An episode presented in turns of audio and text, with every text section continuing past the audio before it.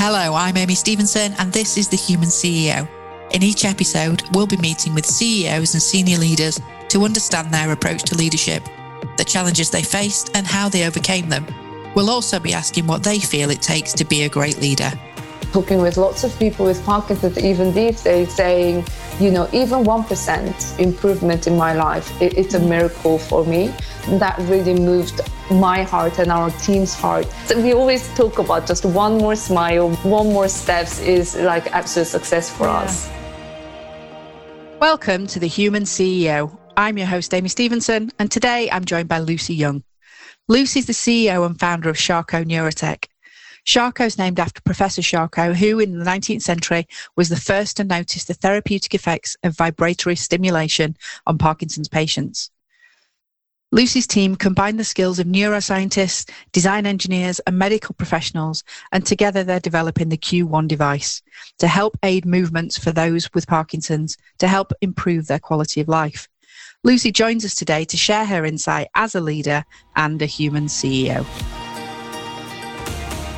Thank you for joining us today, Lucy. It's brilliant to have you with us. No, thank you so much for having me here today. I'm, I'm really looking forward to hearing more about the organisation because I think what you're doing and what you're hoping to achieve and how you're going to help people, I think is fantastic. Oh, thank you so much. Thank you. I'm really looking forward to today's conversation as well. Good, excellent.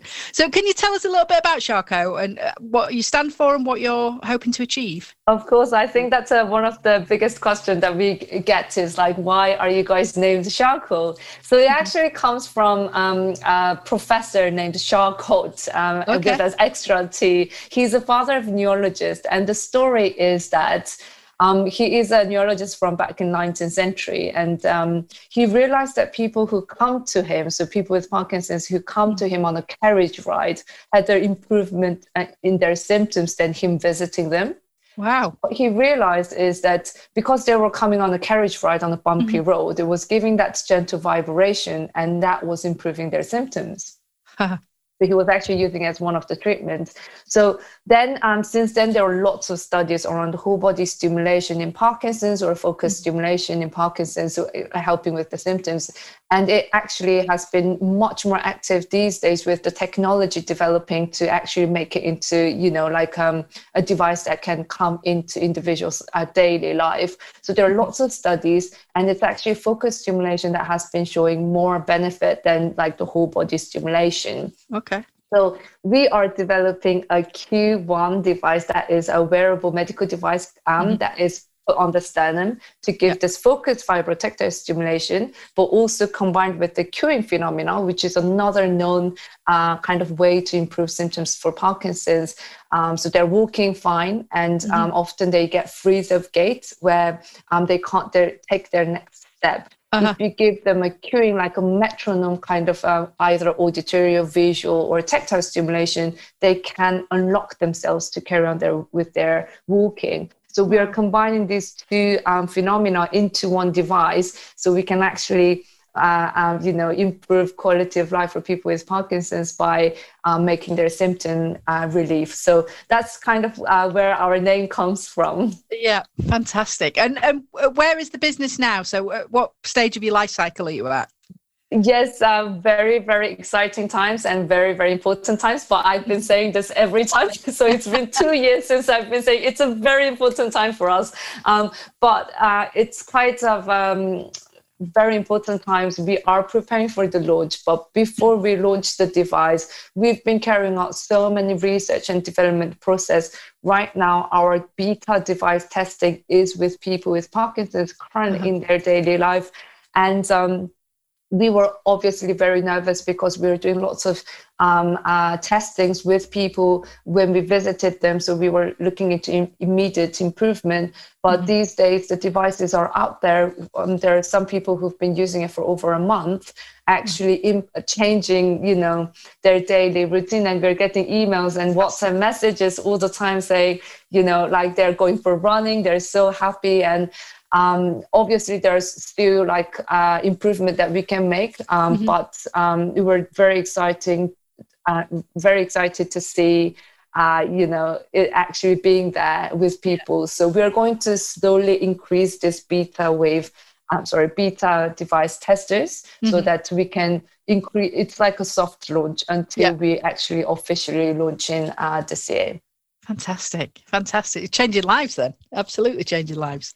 It, it, sorry, it's just quite um, unexpectedly. It's not just for people with Parkinson's, but mm-hmm. their um, family members as well, because yeah. they're telling us, you know, it's incredible to see my spouse getting better and it's reducing my anxiety so mm. yeah like it's um we will still like um obviously take f- feedbacks and improve it but yeah. so far it's been great brilliant brilliant and so as the leader of that organization what kind of challenges are you up against at the minute what kind of challenges like um, as a startup founder uh, especially in medtech hardware um, yeah. we face new challenges every day but i have to say one of the biggest challenge um, especially because of the hardware mm. current remote working was definitely one of the challenges uh-huh. because uh-huh. if you're working with a hardware and you kind of have to constantly get feedback from people you know we were limited to visiting them or actually physically um, working with the team members to see yeah.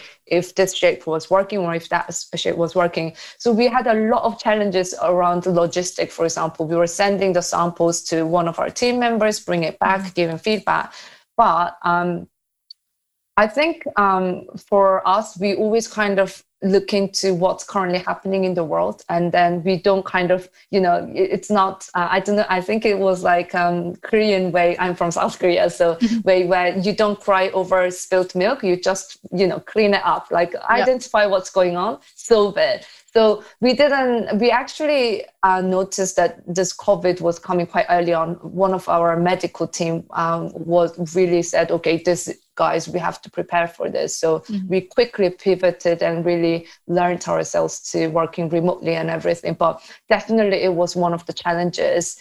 Um, another challenge, if I may, mm-hmm. is um, our team grew from four people to during this pandemic to um, about um, like 18 people. Wow. So that was a challenge because um, keeping them engaged while mm-hmm. we are working remotely where yeah. we can't have all of them in one site um, is definitely a challenge but it's something that i focus quite a lot to make sure that they feel like they're engaged mm-hmm. i always feel like there is more improvement i can do making sure everyone i'm keeping in touch with them asking how they're doing and then asking members if they are okay but um, now these days we're actually thinking of so where are we now uh, set, going to set up our office now that you know the world is opening up again? Yeah, fantastic. So you've you've quadrupled in size, which is a big task anyway. But then through the pandemic, that's that is some going. So good, good for you. Yeah. For you. And so, can you talk to me about your journey into leadership? Then was it always the plan for you to be a CEO, or did you find a, a product and a purpose that you were passionate about, and therefore it happened, or it's absolutely the later one because um, I did not ever imagine myself becoming a CEO. I actually said when I was little, I do want to become a president, but but um, I never actually thought about becoming a CEO. And I think the main reason why I never thought about becoming a CEO is because I'm not too much of um, like a commercial person in the sense okay. that um, like making lots of money does not motivate mm-hmm. motivate me. What motivates is um, the motivation comes from impact in people's life, especially yeah. with people who have long-term conditions. So mm-hmm. when I was um, doing masters at Imperial College and Royal College of Art, my main kind of topic and interest was improving quality of life for people with long-term conditions using design and technology. So that was my main focus, and I did several projects around multiple sclerosis, stroke, and paralysis. But it is actually um, Parkinson's that kind of my heart uh, yeah. stayed and the biggest reason is because I saw the benefit of using this such a relatively simple technology, if I may say, um, but very difficult a science behind it um, to improve individuals' life now. And yeah. that's what I wanted to do because um, I, I, remember like talking with lots of people with Parkinson's, even these days, saying, you know, even 1% um, improvement in my life. It, it's a mm-hmm. miracle for me. And mm-hmm. that really moved my heart and our team's heart to really you know use all of our skills to uh, just we always talk about just one more smile one more one more steps is like absolute success for yeah. us I love that. And who doesn't want to get behind something like that? I mean, in terms of your leadership style, it sounds as though you're very purpose driven, understandably. Absolutely. Yeah. Absolutely. Yeah, fantastic. And so, in terms of a, a, great leader, how do you, do you think there are characteristics that are common amongst leaders, or how would you define a great leader? So, um, I think um, the great leader should know what uh, of your team members want and mm-hmm. what they're interested and what kind of skills do they want to build on so one of the main thing and i i think people who come to interview with Charco gets quite surprised of like what kind of questions that we ask because usually what we ask is what can Charco do for you what kind of skills do you want to build by working at Charco why do you want mm. to work at Charco and we focus on them and the reason for that is because like um, vision is the first thing that we want to meet with people who is like looking into the one direction and i mm-hmm. think because of the whole team members are like looking into this one direction of improving quality of life for people with parkinson's mm-hmm. um, we are we are very multidisciplined, but because of this one direction, like there is not much of a conflict. We have a lot of discussion, but mm-hmm. there is not a conflict because at the end we always say, okay, let's go ask people with is what they want because it's that. Yeah, yeah. So I believe um, that is the most important thing for the leader to know what do they want to work on, what skill uh, do, do they want to improve? Because then you don't have to force them. Like i do not force our team members saying like oh, did you finish this? Did you like do this? You have to do this. Because they're so proactive because mm-hmm. they are doing what they want they want to do and what they are good at and what they want to improve. So um, like there are team members who joined us as like a, a neuroscientist who's also managing all this operation side of the things and the research and like marketing because like wow. he's good in diverse things. So we like no one comes in Charco and they say I'm gonna work on one thing and then that is it. Like they kind of find, oh, can I work on this area as well? Mm-hmm. And I think that's the beauty of the startup where you kind of come in, look into what kind of things are out there, and then they kind of choose where they want to work at. Yeah. Um, and then I always say the most boring stuff, I will do it. is that sort of from the mindset of I wouldn't ask other people to do things I wouldn't do? exactly so i always like it's actually same with uh, our co-founder we always uh, like we always say oh i don't want to ask people to do this because i feel like this is the more, most boring part so we mm-hmm. will do this part so yeah. i think that's actually founder's job like doing the most boring and you know uh, uh dreadful things um, so that the team members can do the exciting things yeah stick to what they're good at i think. Yeah. And and so does that style is that style born out of a piece of advice that you've been given or was there an experience you had that shaped that style? Um i think the the way the reason why Charco kind of built this way is because um like I found that you can see it from them. Like you, you kind of like, although we are kind of working through the Zoom, you can see when they're very excited, uh, yeah. when they're working on something that they like. And you can mm-hmm. quickly know that if they don't want to work on this, the performance kind of reduces. Yeah. And then like instead of, you know, complaining to them, um, then you can divert it to give it give that particular job to someone else who would enjoy it. So I mm-hmm. think it was more built on, it was like a learning curve for me to yeah. see, okay, um, if they're working on something that they like, I don't have to pressure them because they're just excited to work yeah. on it. Yeah, it's getting the engagement, I guess, is the first the first challenge.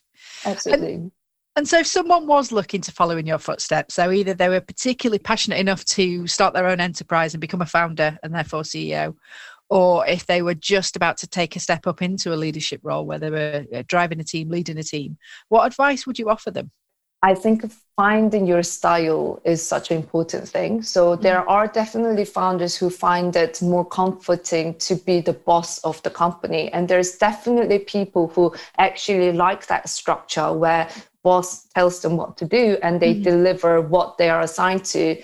Um, for uh, so I do not think um, what is good and what is bad at all. It's just different style of the um, uh, the leadership, and mm-hmm. you have to just find what is right for you for me, I would rather be like friends with our team members and kind of like lots of like playful environments. So for Charco, I, I actually really loved it. We were um, interviewing one of the candidates to join Charco, and they asked us, um, and I was with one of our team members, say, "What is the benefit of working at Charco?" Mm-hmm. And uh, our team member was just talking about it doesn't feel like um, I'm at work. it feels like I'm doing a university project because it's just so fun. Like mm-hmm. Um, it doesn't feel pressured, but we're you know we're having lots of fun and we're making people happy, and it's yeah. just so worth it. So for us, Floyd and myself, um, it works beautifully. I like they always make joke uh, when they want to say like, "Oh, Lucy is the boss," and they're kind of making a joke because I kind of go like, "Oh, what are you talking about?" but um, I that style works for me. So I think whoever wants to, who are kind of um, getting into the leadership, they i think that you will kind of find what you're comfortable with mm-hmm. and sticking with that style i think is more appropriate than trying to find okay um, this leadership seems like the right thing, and then trying to kind of, you know, structure yourself around it. I think finding your style is the most important thing. Yeah, that's great advice. It's really good advice. And and so, is there a leader that you particularly admire, and and if so, why? so um, I wouldn't say like um, like I know him very well, but I remember what he says. So it's Richard Branson. It's the one book that uh, like I read. I don't know him know him very well, but I actually want to go and say thank you to him because he's um, one word, and it was a book called I I can't remember exact word, but it was say like just do it. Yes, yeah.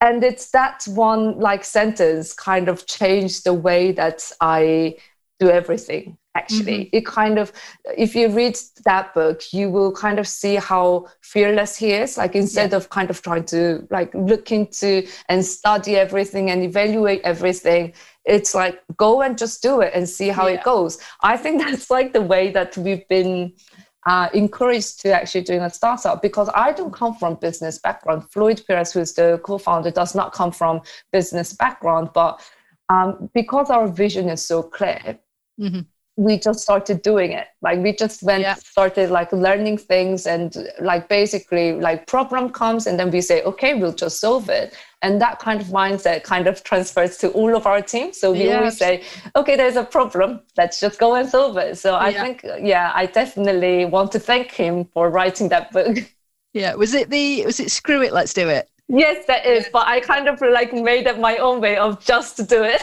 Yeah. but yes, that is the specific one. Yeah, I enjoyed that one as well. In fact, I probably need to reread that, if anything. Yeah, and, I, I, really like it. it. Yeah, it's brilliant. And so, in terms of what's happening over the next six or twelve months at Charco, what's what's next for for you guys?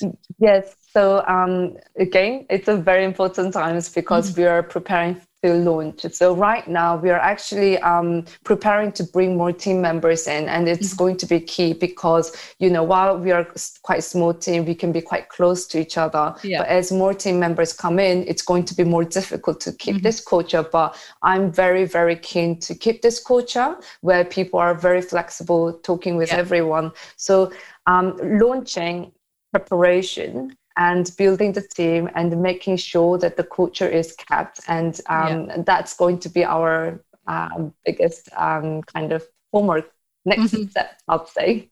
Yeah. Fantastic, fantastic. And so, how can people find out about Charco? Where can they find you if people are interested in the in the technology? Where can of they course. find more information? Yeah, so they can come to our website. It's. Mm-hmm.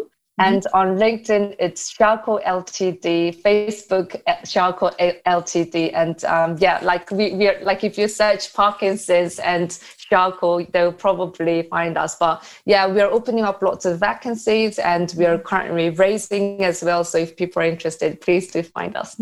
Fantastic fantastic, brilliant, Lucy. I really enjoyed speaking with you. I think it's it's brilliant what you're hoping to achieve in the technology and how you're going to change people's lives. I think it's fantastic. So, mm, thank, thank, you, you so much. Time and sharing that with us.